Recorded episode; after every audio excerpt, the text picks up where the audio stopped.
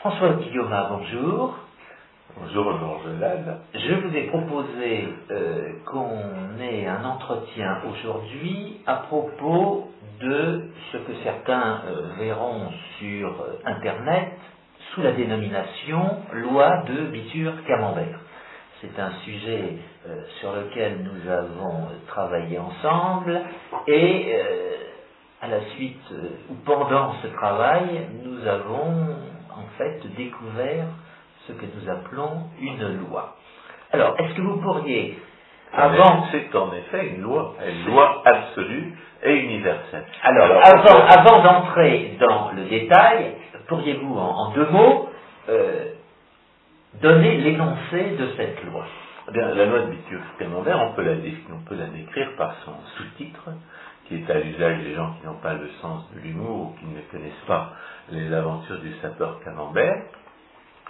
Euh, c'est la loi de la destruction totale. C'est la loi qui, dit que la redistribution politique détruit l'équivalent en richesse de ce, dont elle s'empare. Et c'est une loi qui complète la, théorie économique, qui a jusqu'à présent reconnu que la redistribution politique forcément euh, détruit la richesse, à la fois en décourageant la, euh, la production, puisque lorsque vous savez qu'on vous volera le fruit de votre travail, eh bien, eh bien vous travaillez moins. Si vous savez qu'on vous volera tout le fruit de votre travail, eh bien, euh, eh bien vous travaillerez encore moins. C'est ce que méconnaissait par exemple Alain Juppé lorsqu'il a admis que l'impôt euh, vole à un contribuable plus de 100% de son revenu. Et puis la, redistribution politique aussi décourage de produire, parce que quand on sait qu'on euh, vivra, pourra vivre d'argent volé, on, travaille moins. On sait très bien que les euh, qu'aujourd'hui on considère comme une gigantesque avancée de l'ultralibéralisme, une réforme qui, a pour effet que les gens qui se mettent au travail, à travailler après avoir été au chômage euh, ne gagnent pas moins qu'en ne faisant rien. Et enfin, il y a une troisième source de, de, destruction de la richesse, ce sont les efforts que les gens font pour obtenir euh, le butin de la redistribution politique. Et les théoriciens des choix publics ont essayé de, de, de décrire dans leur représentation théorique les, effets destructeurs de cette redistribution politique, mais euh, à la différence des économistes mathématiciens, des théoriciens de, de l'équilibre général, les théoriciens des choix publics ne raisonnent, pas en termes d'équilibre final. Or, l'apport de la, de la, loi de Bitur-Camembert ou de la loi de la destruction totale, qui est équivalent, les, les gens ont le choix entre parler de loi de la destruction totale ou de loi de Bitur-Camembert, ça dépend de leur sens de l'humour. Ce qu'apporte la loi de Bitur-Camembert, c'est un raisonnement à l'équilibre final des effets de la redistribution politique.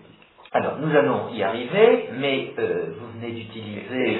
C'est de dire que la, la, redistribution politique détruit 100% de ce dont elle s'empare. Et, le, le, seul problème qui existe du point de vue euh, qui, existe, la seule question à élucider euh, une fois qu'on a démontré ça, parce que c'est une, une loi nécessaire, c'est une loi universelle, une loi absolue, c'est une loi nécessaire. Le seul problème qui existe, c'est comment est-ce qu'on le constate. J'ai énuméré les trois manières dont la, redistribution politique détruisait la production, et le problème est évidemment de le constater dans des statistiques qui sont faites euh, souvent de la manière la plus expresse pour n'en rendre aucune espèce de compte. Alors, avant d'entrer dans le détail, dans le développement de ces différents effets de la redistribution politique, euh, pourquoi avoir choisi euh, le nom de ces deux héros, Bitur et Camembert? Oui, alors c'est une. Pourquoi Bitur Camembert? Parce que nous avons affaire à une à une loi qui, qui décrit, qui identifie une erreur quasi comptable. c'est-à-dire une erreur qui consiste à ne pas voir une contrepartie nécessaire d'un phénomène économique. La contrepartie nécessaire, quasi comptable de la redistribution politique, c'est que la redistribution politique détruit en tendance 100% de ce qu'elle vole. Et on ne s'en est pas rendu compte parce qu'on n'appliquait pas le raisonnement à l'équilibre final, à la redistribution politique. Alors c'est une erreur quasi comptable et pas une erreur comptable. Pourquoi? Parce qu'il y a l'incertitude. Parce que euh, c'est une tendance qui est due au fait que euh, qu'il n'y a pas de profit certain, que le coût d'une entreprise tend toujours, vers la valeur de ce, qu'on attend de cette entreprise, mais euh, il y a une incertitude. Et cette, euh, cette, incertitude a pour conséquence que dans la redistribution politique, il y a des, gens qui vont dépenser plus qu'ils n'y gagneront, c'est-à-dire qu'ils subiront des pertes, puis il y a des gens qui, gagneront davantage qu'ils n'y ont dépensé. Euh, et qui feront des profits. Et on ne voit d'ailleurs que cela. Les, gens que vous voyez parader à la télévision, les gens que vous voyez euh, s'enrichir à voler les autres, les gens dont vous voyez qu'ils vivent en permanence par la force sur le dos des autres, les parasites socio-institutionnels, les fonctionnaires, les syndicalistes, les, les, parasites de l'État-providence, ces gens-là, vous voyez, vous les voyez bien vivre par, la force sur le dos des autres et vous croyez qu'ils en ont profité. Et ce qui est important dans, le raisonnement, c'est de, de se rappeler ce que ça leur a coûté de choisir de vivre par la force sur le dos des autres. Et ce que, et ce que vous, ne, vous ne voyez pas, c'est tous les gens qui ont dépensé des, des efforts et des sommes d'argent et, du temps pour essayer d'obtenir euh, des butins de la redistribution politique et qui n'y sont pas parvenus. Donc il faut insister à la fois sur le fait que, que, sur les, avantages nets ou les pertes, sur les profits et les pertes de la redistribution politique, euh, il y a une incertitude et que ces profits et ces pertes naissent de l'incertitude. Qu'en revanche, ces profits et ces pertes, l'existence même de, ces profits et de ces pertes, le, fait qu'on peut parler de profits et de pertes, est une conséquence du fait que dans la, dans la redistribution politique comme ailleurs, eh bien, ça coûte quelque chose d'essayer d'obtenir quelque chose. C'est une erreur fondamentale que de croire que parce que le vol euh, étatique est impuni, parce qu'on peut demander à l'État, comme disait euh, euh, Frédéric Bastiat, prendre sans risque, que ça ne coûterait rien euh, d'obtenir les butins de la redistribution politique. Bien au contraire, dans la redistribution politique, il n'y a pas de profit certain, il n'y a pas plus de profit certain dans la redistribution politique que dans n'importe quelle autre forme euh, d'activité. Et pour obtenir les butins de la redistribution politique, il faut subir des coûts. Ce que le, voleur non étatique subit comme coup sous, forme de risque d'être pris, d'être tué, d'être blessé, eh bien le, le, receleur de la redistribution politique le subit comme coup euh, de, l'intrigue, comme coup de l'action politique. Pour, pour essayer de, de, voler les autres, il faut vraiment se donner beaucoup de mal.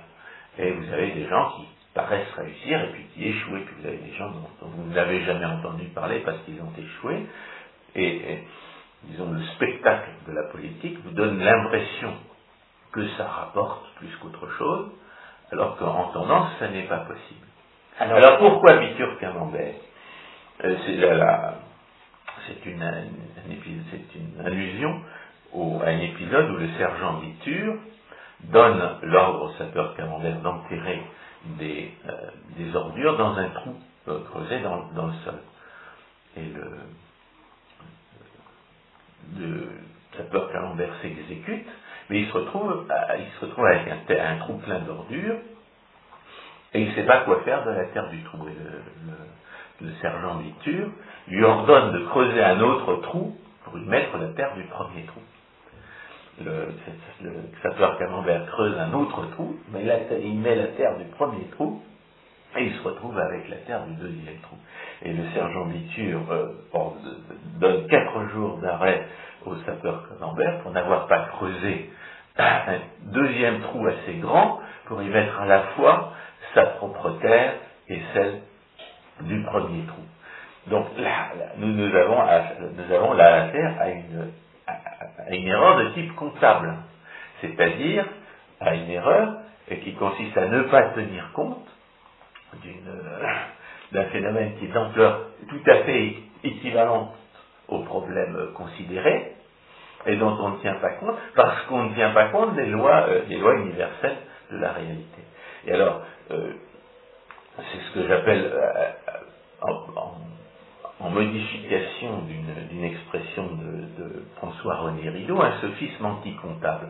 François René Rideau a inventé la notion de sophisme comptable pour décrire les, tous les arguments qui se fondent sur des, chiffres, sur, une comptabilité en valeur, dans des conditions où, où les jugements de valeur ne sont plus pertinents, soit qu'ils soient des jugements de valeur passés, et qui ne correspondent plus à la réalité, soit qu'ils correspondent à une réification matérialiste des jugements de valeur tels qu'on peut les observer, notamment en économie mathématique. Alors lorsque nous parlions de la, des, sophismes de l'économie mathématique à propos du prétendu monopole sur un marché libre, on avait, on avait parlé du prétendu profit monopole. Le, prétendu profit monopole, euh, en, en, cours de sciences économiques, on vous le fait calculer. On, fait, on vous le fait calculer en argent. Alors que tout, raisonnement sur la, sur la, tout raisonnement économique normatif doit, doit, doit partir du fait que les jugements de valeur sont des actes de la pensée et par conséquent ne sont pas mesurables et ne se prêtent à aucune espèce d'opération arithmétique. Et le, le sophisme anti-comptable, c'est le, le, comble du sophisme comptable, puisqu'il consiste non plus à méconnaître les conditions de validité de la prise en compte comptable des jugements de valeur, mais à méconnaître carrément la raison d'être de la comptabilité, qui est de tenir compte du fait que tout a forcément une origine et une destination. Toute richesse vient forcément de quelque part et elle est forcément affectée quelque part. Pour reprendre l'expression de Heinlein, toute richesse est produite par quelqu'un et elle appartient à quelqu'un et c'est le, rôle de la comptabilité que de la que d'en tenir compte. Alors, euh, le sophisme anti-comptable euh, initial, c'est celui que dénonce Frédéric Bastiat dans, sa, dans ses sophismes économiques, dans ses petits pamphlets, dans, dans, tous ses écrits, et qui consiste à, parler des redistributions de l'État comme si elles ne coûtaient rien. C'est-à-dire que le sophisme anti-comptable que dénonce Frédéric Bastiat consiste à, euh, à parler de distribution d'argent comme s'il ne fallait pas prendre cet argent quelque part.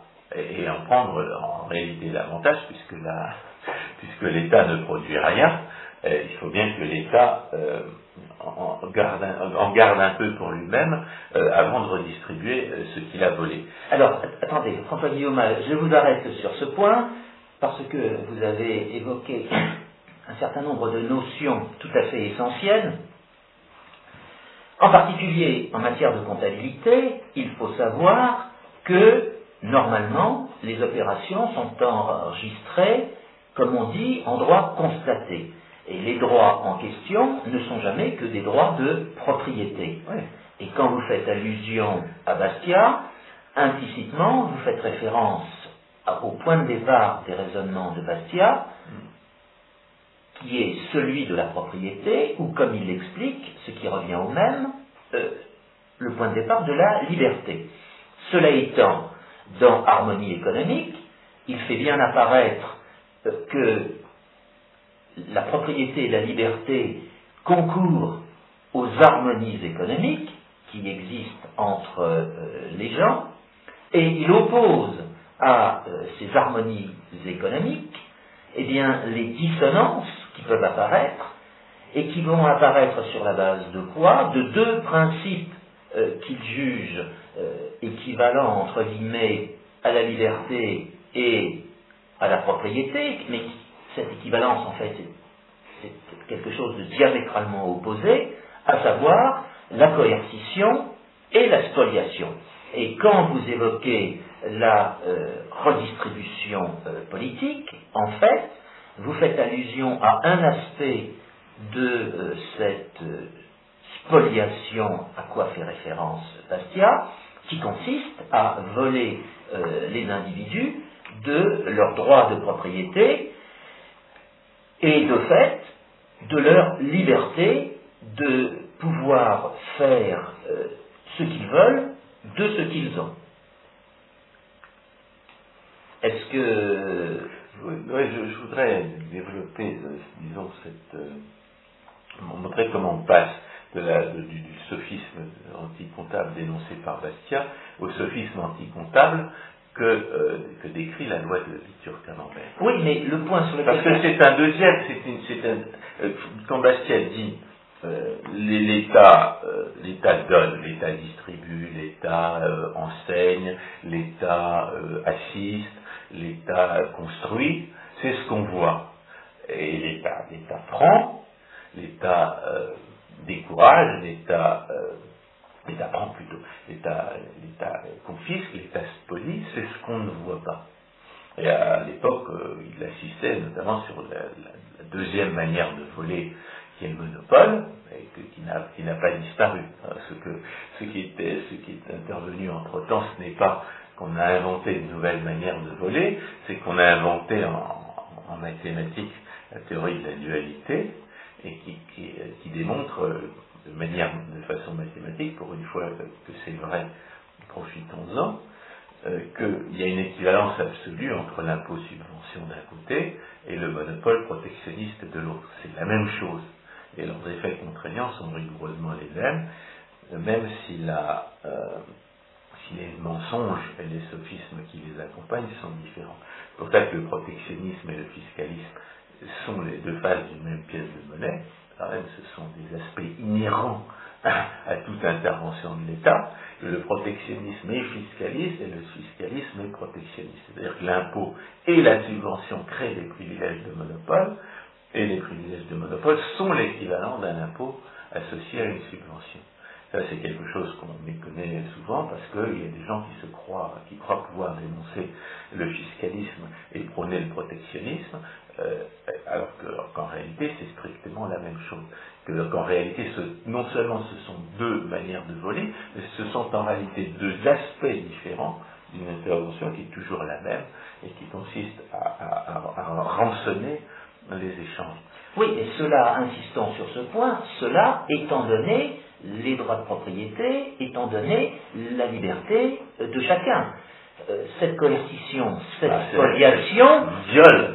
Viole, exactement. Donc il y a un point de départ qui est bien précis. Nous partons de la réalité. La réalité, ce sont, c'est la liberté de l'être humain c'est la propriété euh, que l'être humain. Oui, ce, sur, quoi, sur quoi vous voulez insister, c'est le fait que la propriété est naturelle, qu'elle est première.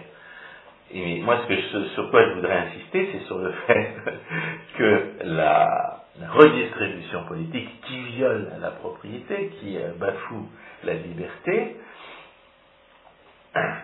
a un, troisième effet que, un, effet que, Frédéric Bastien n'avait pas décrit, qui est d'ampleur comparable à l'ampleur de la spoliation, telle que, des, telles que les, procédures comptables et juridiques permettent d'en rendre compte. Et cet aspect-là, c'est la destruction totale de ce qui est redistribué. Vous avez tout à fait Et, ça, et, là-dessus, il faut, il, faut, il, faut, il faut vraiment démontrer que c'est une réalité nécessaire parce que sinon les gens vont se dire ah, que, c'est un aspect secondaire du problème et que et, le, plus, le plus difficile c'est de faire comprendre que c'est bien 100% de ce qui est redistribué qui est en tendance détruit. Parce que c'est une, une, une réfutation de l'étatisme qui, est, euh, qui est radicale. Puisque, puisque le, Frédéric Bastiat ce que disait Frédéric Basser, c'est vous voyez redistribuer une richesse, mais vous ne voyez pas qu'elle est prise. Moi je dis, Frédéric, non seulement vous ne voyez pas qu'elle est prise, mais vous ne voyez pas qu'elle est entièrement détruite. Que d'une manière ou d'une autre, elle sera entièrement détruite. Que les gens qui la reçoivent, eh bien, ils l'auront payée d'avance dans, dans, dans, dans, des, entreprises qui sont totalement perdues pour la production. Que s'il arrive, que s'il arrive que certains profitent de la redistribution politique, il y a en contrepartie des gens qui y perdent, et qu'aux tendance, personne n'en profite. C'est une, c'est une, des, c'est une des, conséquences du fait que le crime ne fait pas. Euh, ce n'est pas parce que le crime est étatique, ce n'est pas parce que la spoliation est légale qu'elle rapporte davantage qu'autre chose, et du fait qu'il n'y a pas de profit certain dans la redistribution politique, il s'ensuit qu'en tendance, le, butin que vous pouvez en espérer sera compensé par les coûts que vous subirez pour obtenir cette, part de butin que vous en espérez. À partir du moment où vous comprenez que pour obtenir de l'argent volé des hommes de l'État, il faut subir des coûts qui ont tendance, vont être équivalents, mais qui peuvent être plus grands ou plus faibles en, vertu de la, seule euh, incertitude, à partir du moment où vous comprenez que ces coûts que vous aurez, ce que vous aurez accepté de subir pour obtenir euh, cette part de butin, ils sont entièrement perdus pour toute production, puisque votre part de butin, c'est un autre qui l'a produite, et, par des investissements et des efforts réels.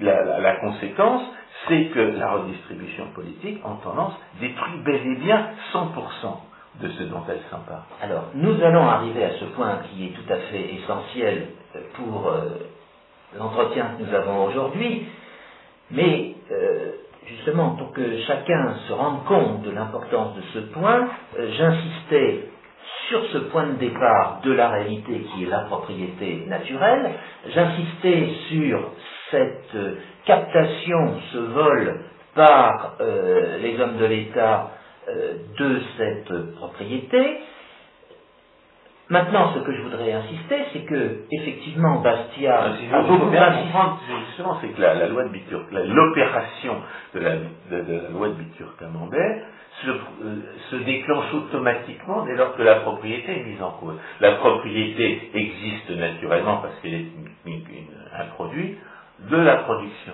Elle, naît naturellement de la production. On est propriétaire de ce qu'on a produit, et pour qu'un autre en dispose contre votre consentement, eh bien, il faut qu'il vous le vole. donc la redistribution politique, c'est bel et bien du vol, et dès lors, que, la, propriété qui est première est mise en cause, alors s'appliquent les lois de la redistribution politique, le fait que c'est le plus fort qui l'emporte, les, lois que peuvent décrire par exemple les théoriciens des choix publics, le théorème de l'électeur médian, le, théorème d'Arrow, qui démontre qu'il ne, peut pas y avoir de, décision euh, collective, le théorème d'Arrow qu'on peut, enseigner et démontrer quand on enseigne dans une université, mais qui se résume à la formule de, Pierre Lemieux. Si, si Pierre est pour la chèvre, et Paul pour le chou, alors pour qui sont Pierre et Paul pris ensemble? À partir du moment où, il y a, où, euh, la, propriété n'est plus définie sur un objet, eh bien il y a forcément quelqu'un qui va en disposer alors que l'autre n'en dispose pas. Donc euh, la, les, simulacres de représentation euh, prétendument démocratique se, résument, se, se réduisent en réalité au fait qu'à chaque fois que quelqu'un dispose d'une richesse dont, les autres ne peuvent pas euh, profiter en même temps, eh bien, il s'ensuit qu'il n'y a, jamais qu'une seule personne qui décide à la fois. Et donc, la, démocratie n'est qu'un leurre dans cette affaire.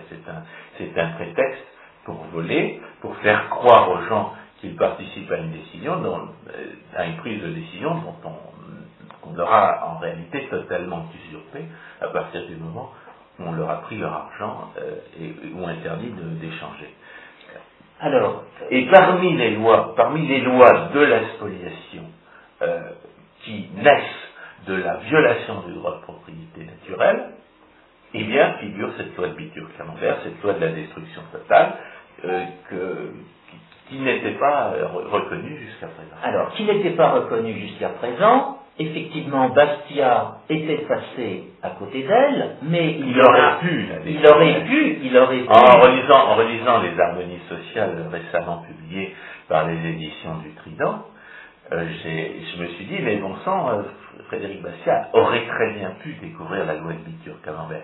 Alors évidemment, euh, les aventures du sapeur Camembert ont été publiées bien après sa mort, puisqu'il est mort en 1850, à ma connaissance, et que le jour de Noël, en 1850 à Rome, et, et que les aventures du sapeur Camembert sont bien postérieures. Mais la loi de Bitur Camembert, il aurait pu la, découvrir parce que comme tout le monde, comme tous les gens qui sont attachés à la, propriété naturelle, il avait bien vu les destructions que cause la, redistribution politique. Mais euh, du, point de vue théorique, du point de vue, du de, la, la science économique, il y a deux, il y a deux domaines de recherche qu'on pourrait résumer sous la, sous la rubrique Pourquoi pas? Bitur Camembert?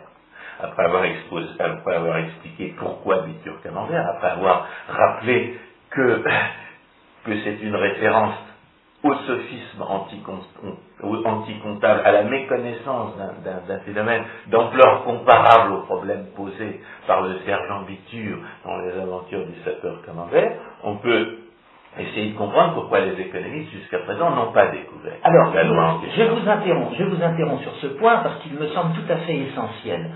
Aujourd'hui, en théorie économique, il y a euh, sans arrêt, en particulier parmi les économistes mathématiciens, une référence aux, euh, critères de Pareto.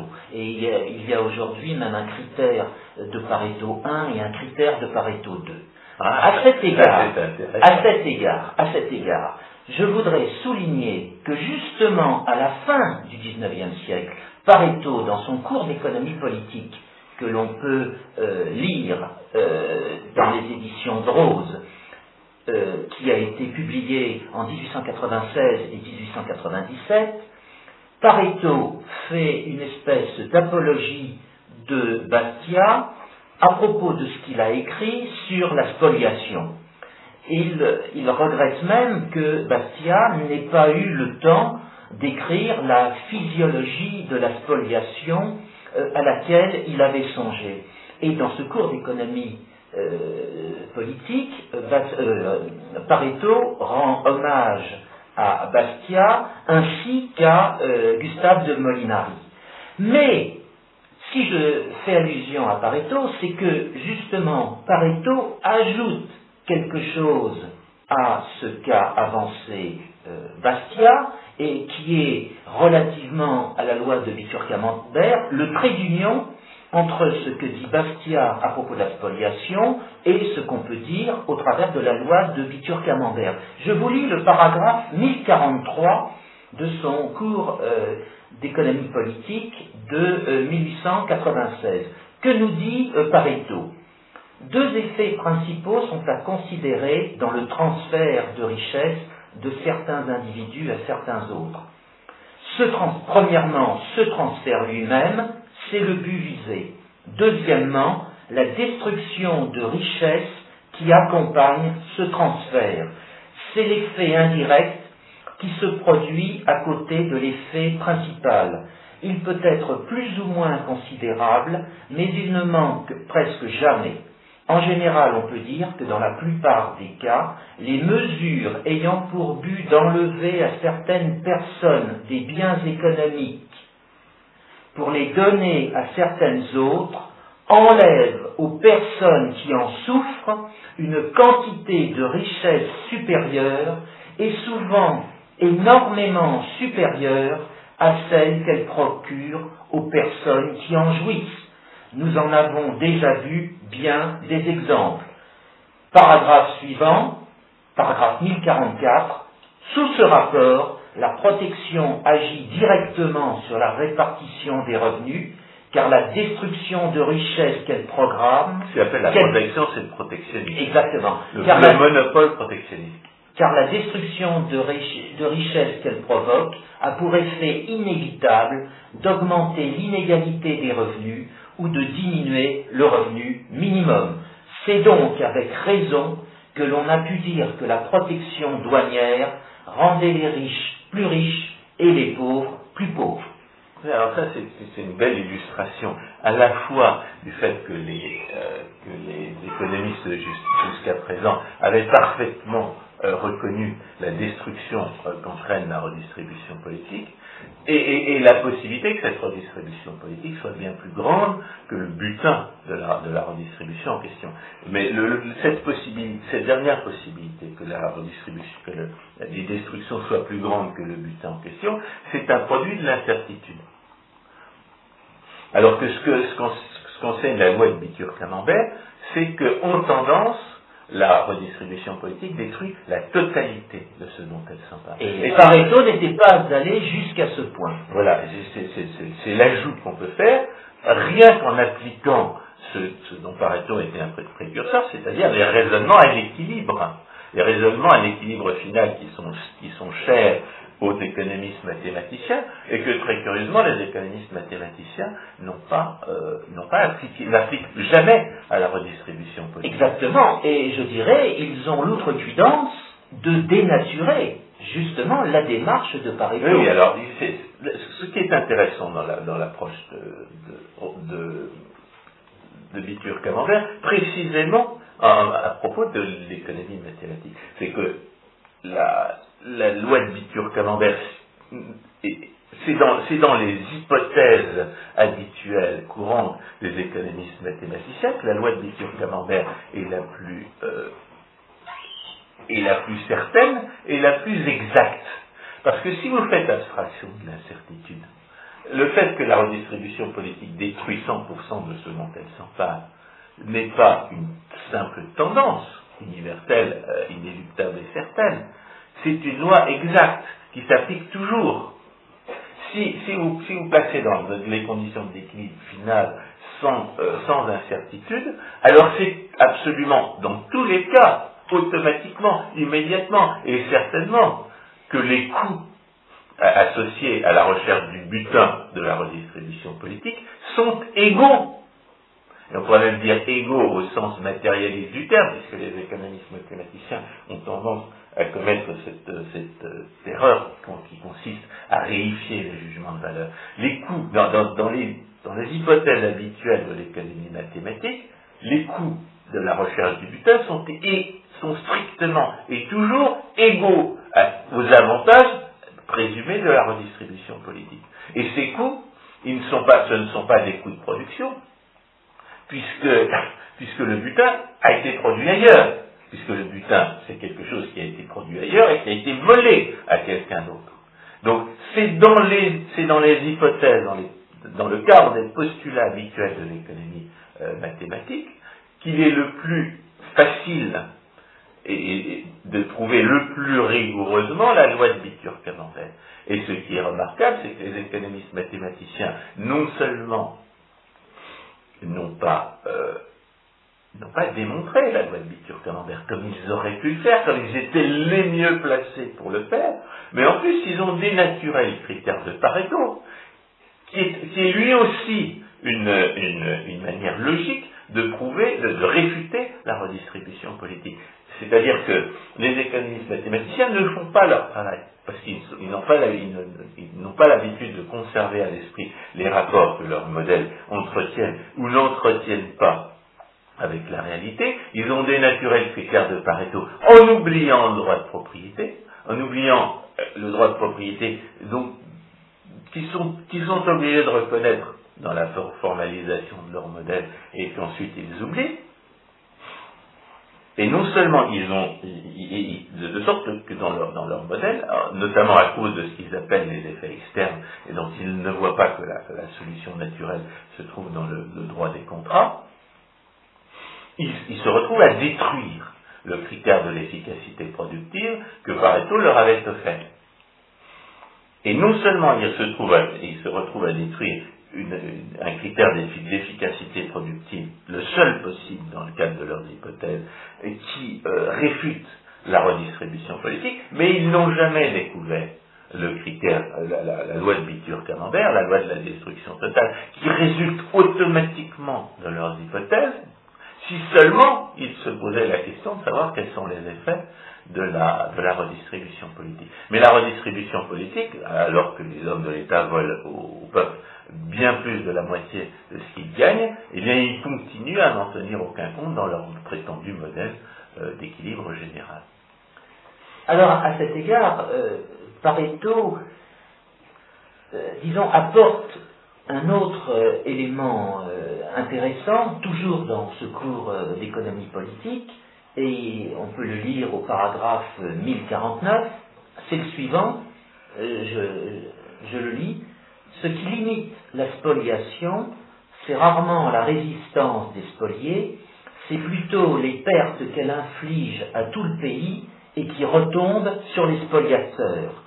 Ceux-ci peuvent de la sorte finir par perdre plus qu'ils ne gagnent à l'opération, alors ils s'en abstiennent.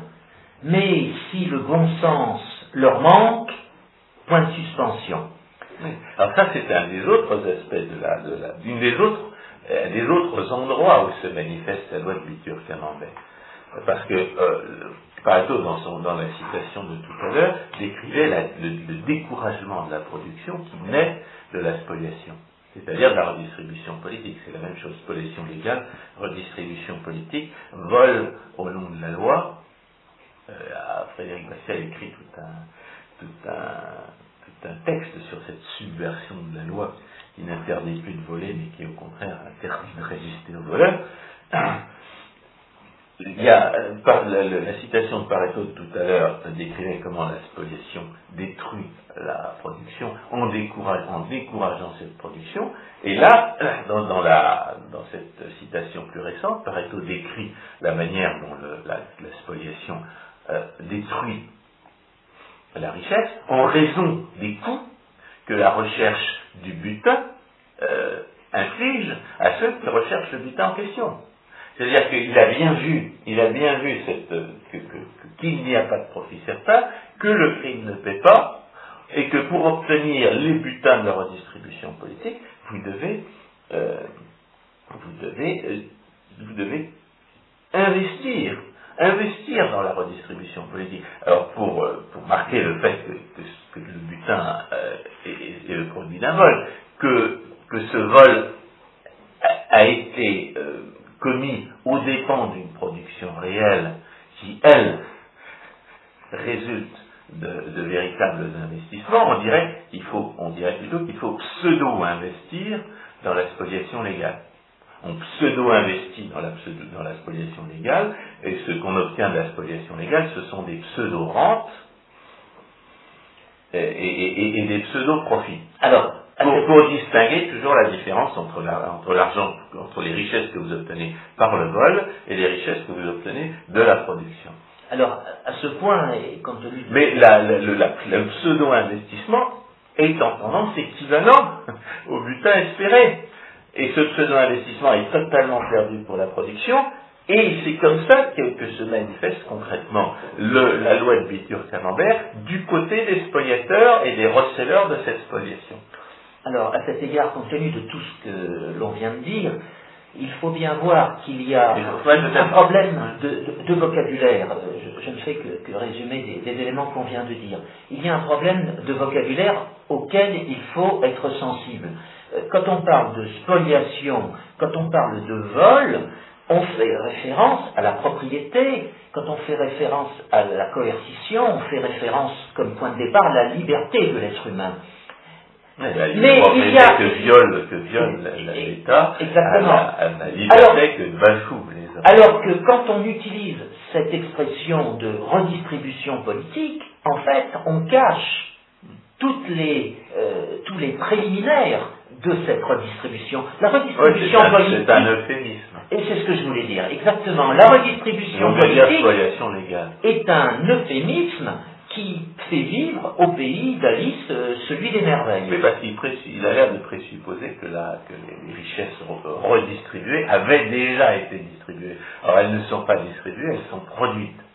Donc, euh, donc, il faut en effet réexaminer cette notion de redistribution politique, qui est un euphémisme et qu'on n'a aucune raison, quand on n'est pas du côté des spoliateurs, de, se, de reprendre à son compte. Parce qu'il n'y a pas euh, de, richesses qui tombent du ciel, parce qu'il n'y a pas, comme certains veulent le faire croire, des richesses naturelles, les richesses naturelles deviennent-elles à l'issue de toutes les opérations de production que vont faire des individus. Alors justement, c'est peut-être l'occasion d'aller un peu plus dans le, dans le fond des, choses en, posant la question de l'observation.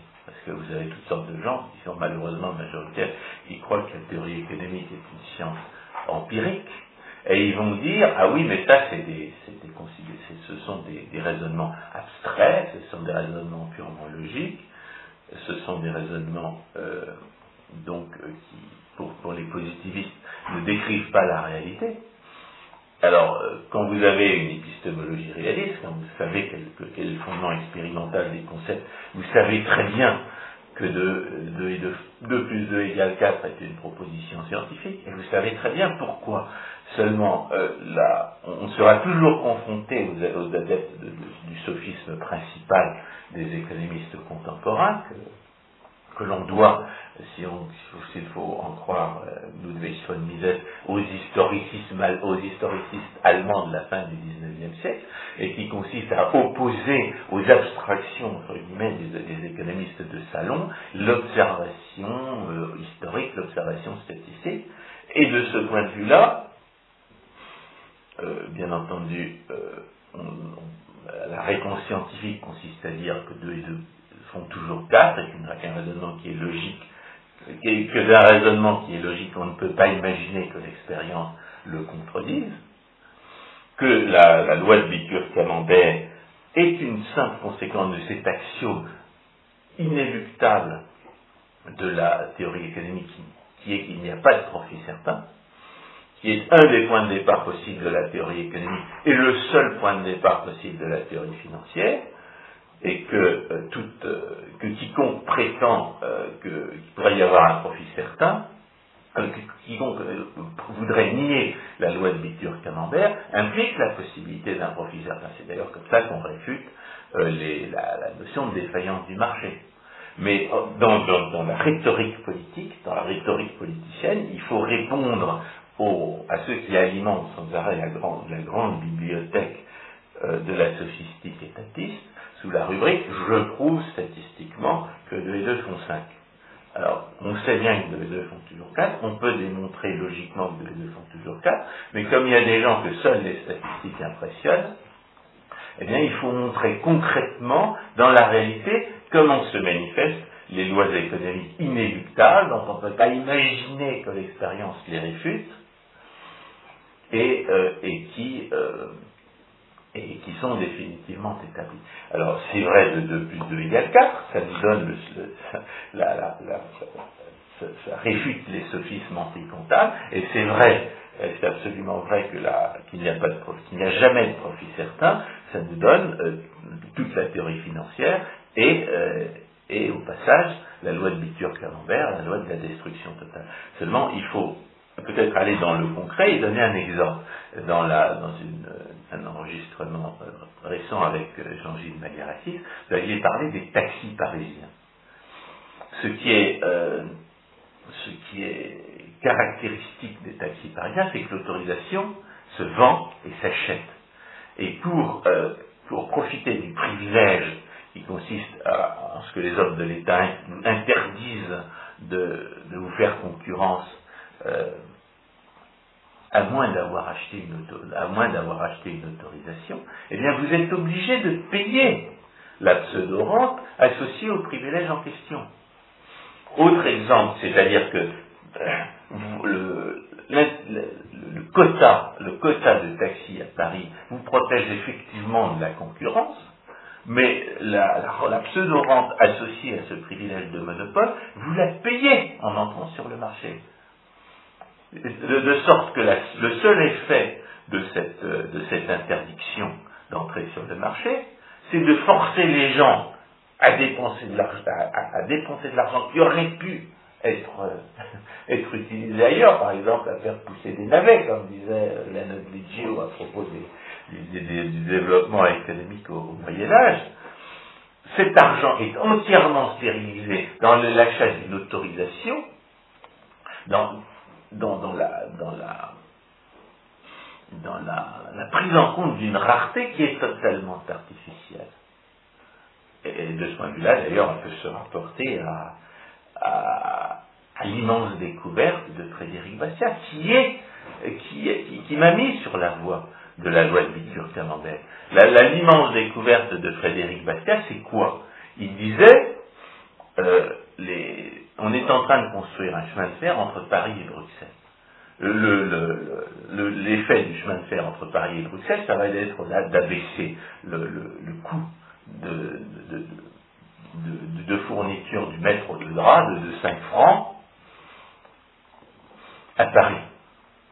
Et moi, je vous dis que vous pourriez obtenir exactement le même effet en supprimant les droits de douane qui font que le mètre de drap euh, coûte aujourd'hui 5 francs de plus qu'il ne pourrait euh, effectivement coûter. Et c'est grâce, grâce à cette immense découverte de Frédéric Bastiat, c'est un texte qui s'appelle Immense découverte, que vous pouvez trouver sur Internet en tapant Frédéric Bastiat, B-A-S-T-I-A-T, immense découverte entre guillemets, vous tombez sur ce texte, et dans ce texte, Frédéric Bastiat démontre que le seul effet du monopole protectionniste est de que l'effet du monopole protectionniste est absolument l'équivalent de la destruction du, chemin de fer qu'on est en train de construire. Alors, à cet égard, euh, j'ai évoqué comme trait d'union. Donc c'est dommage, c'est encore une fois une preuve du fait que Frédéric Bastiat aurait pu découvrir, découvrir la loi de Victor Canandel. Oui, oui, c'est le point que je voulais souligner. Euh, j'ai évoqué Pareto comme trait d'union entre euh, Frédéric Bastiat et la loi de Victor Camembert. Il y a cet autre trait d'union que François Guillaume vous venez d'évoquer, qui est en fait Jacques Rueff. C'est à l'occasion de ce rapport Rueff-Armand sur euh, la, euh, sur la, comment dire, la stigmatisation euh, des obstacles à l'expansion économique que Jacques Rueff avait dit ce qu'il pensait de, ces, de cette profession protégée qu'étaient les taxis. Mais à un autre moment, Jacques Rueff a justement repris Bastia et l'exemple que François Guillaume vient de donner concernant les chemins de fer, et à l'occasion d'un article, il avait mis comme, euh, comme citation euh, préliminaire une citation de Bastia où il évoquait les droits de douane comme anti-chemin de fer. Ah pour bien faire apparaître la destruction que entraînait eh bien, cette redistribution politique, cette spoliation légale. Ah j'avais, il, y a, quelques années, démontré qu'en supprimant un certain nombre de, monopoles, et, monopoles induits par la réglementation et monopoles induits par l'impôt-subvention, on pourrait faire apparaître euh, en France l'équivalent des, euh, des gisements de pétrole dont on se plaignait à une certaine époque de ne pas les avoir. Parce que vous pouvez parfaitement, en supprimant ces destructions parfaitement gratuites, sans aucun profit pour personne, qu'engendre la spoliation légale, crée immédiatement et certainement sur, le territoire national l'équivalent de la richesse pétrolière euh, dont, on se plaint que, d'autres, euh, par accident, euh, bénéficieraient. Je dis bénéficieraient parce qu'en réalité, cette richesse pétrolière, ils l'ont volée. Bien entendu, les, rois du pétrole, ce qu'on appelle les rois du pétrole, ils, leur pétrole, ils ne l'ont pas ils ne l'ont pas trouvé, c'est pas eux qui l'ont trouvé, par conséquent ce n'est pas eux qui l'ont créé économiquement, ils l'ont volé à ceux qui l'ont effectivement euh, créé économiquement, c'est-à-dire aux, entreprises euh, pétrolières. Oui, les entreprises pétrolières qui avaient mis en valeur cette huile qui, qui était à, une époque, au contraire, euh, détestée et dont on essayait de se ah, débarrasser. C'est une chose de découvrir à quoi sert le pétrole, c'en est une autre de savoir qu'il est là. Parce qu'économiquement, si vous avez un gisement de pétrole dont vous ne savez pas qu'il existe, il n'existe pas. C'est vous qui le créez économiquement. En, d'autres termes, physiquement, le pétrole a toujours été là, mais économiquement, il n'existait pas. Et il faut bien comprendre que, c'est pour ça qu'il n'y a pas de richesse naturelle. Mais ça, c'est une, une, question euh, un peu secondaire par rapport à la c'est pour cela qu'il est absurde d'écouter, enfin, c'est pour ça qu'il ne faut pas écouter ces discours absurdes qui consistent à dire les réserves de pétrole seront épuisées dans tant d'années. Cela n'a aucune espèce d'importance. restons, dans le sujet, parce qu'il faut, il faut quand même insister sur un, fait, c'est que la, comptabilité, notamment la, comptabilité nationale, les statistiques, euh, étymologiquement euh, au service de l'État, puisque statistique euh, vient du mot État, sont, on, pourrait faire, et le plus souvent pour but de masquer les effets de la loi de Biturk en envers. Rien ne serait, ne serait plus facile pour un soi-disant euh, pour un soi-disant statisticien, d'autant plus qu'il pourrait masquer ce sophisme derrière une virtuosité mathématique euh, époustouflante. Rien ne serait plus facile à un statisticien que de réfuter, entre guillemets, la loi de Bitur-Camembert qui est aussi vraie que de 204, en, en utilisant les statistiques telles qu'elles existent.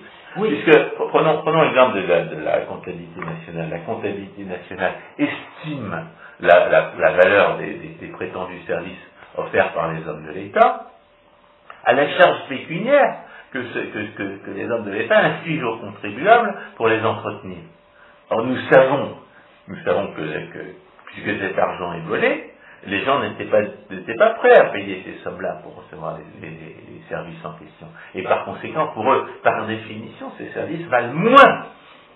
Donc vous avez dans la comptabilité nationale un mensonge institutionnel et qui consiste à dire que les services euh, payés par l'impôt valent autant que l'impôt qui les entretient. Alors qu'on sait très bien que par définition, ça ne peut pas être vrai. Exact. Mais justement, il faut souligner qu'il existe différents types de comptabilité. Celle à laquelle on a fait référence au début de cet entretien, c'était la comptabilité dite privée, qui fait référence à des échanges entre les individus de droit de propriété. La comptabilité nationale est un autre genre de, prise en compte de relations, d'échanges euh, entre les gens, mais ces échanges sont soit libres, soit forcés, et euh, ce qui est en question, ce sont des droits de propriété euh, qui vont être dans certains cas librement échangés et dans d'autres cas purement et simplement volés par la puissance publique. En conséquence, cette comptabilité nationale n'a rien, d'homogène et il faut éviter euh, de la considérer comme la comptabilité qu'il faudrait. Mais euh, François Guillaume. Il y a, une, un autre aspect. Un dernier aspect. Il y a, un autre aspect qui est inhérent à la, comptabilisation des, valeurs, qui est que la, qui tient les différences entre le sophisme anticomptable tel que le dénonçait Frédéric Bastia et le sophisme anticomptable que dénonce, euh, plutôt qu'expose la loi de Bitur-Camembert. Le sophisme anticomptable que dénonce Frédéric Bastia consiste à ne pas prendre en compte ce que la loi désigne comme un impôt, comme une, comme un privilège de monopole. la comptabilité nationale n'existait pas. Peu importe. la, le sophisme anticomptable qu'expose la, loi de Bitur-Camembert prend en compte des lois économiques qui reposent sur les tendances à l'équilibre et qui font en sorte que ce que la loi désigne comme les, les, victimes ou les bénéficiaires de la spoliation légale ne sont pas réellement les, victimes et les bénéficiaires de la spoliation légale.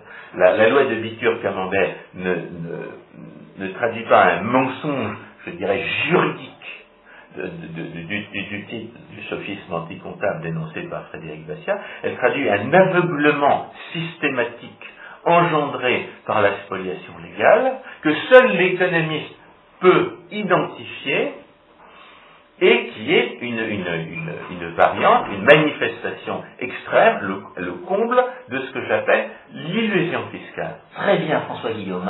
L'illusion fiscale, c'est la, différence que, l'on peut, que l'économiste peut constater entre les effets de la, de la spoliation légale, appelons-la redistribution politique si on tient à, l'euphémisme d'une neutralité de mauvaise loi, les effets réel de la spoliation légale par opposition aux, effets supposés tels que la législation et tels que la comptabilité prétendent en rendre compte. C'est pour ça que la comptabilité, que la comptabilité nationale fausse systématiquement l'appréciation des effets de la redistribution politique, y compris en masquant l'opération inéluctable euh, et universelle de la loi de Bitur-Camembert.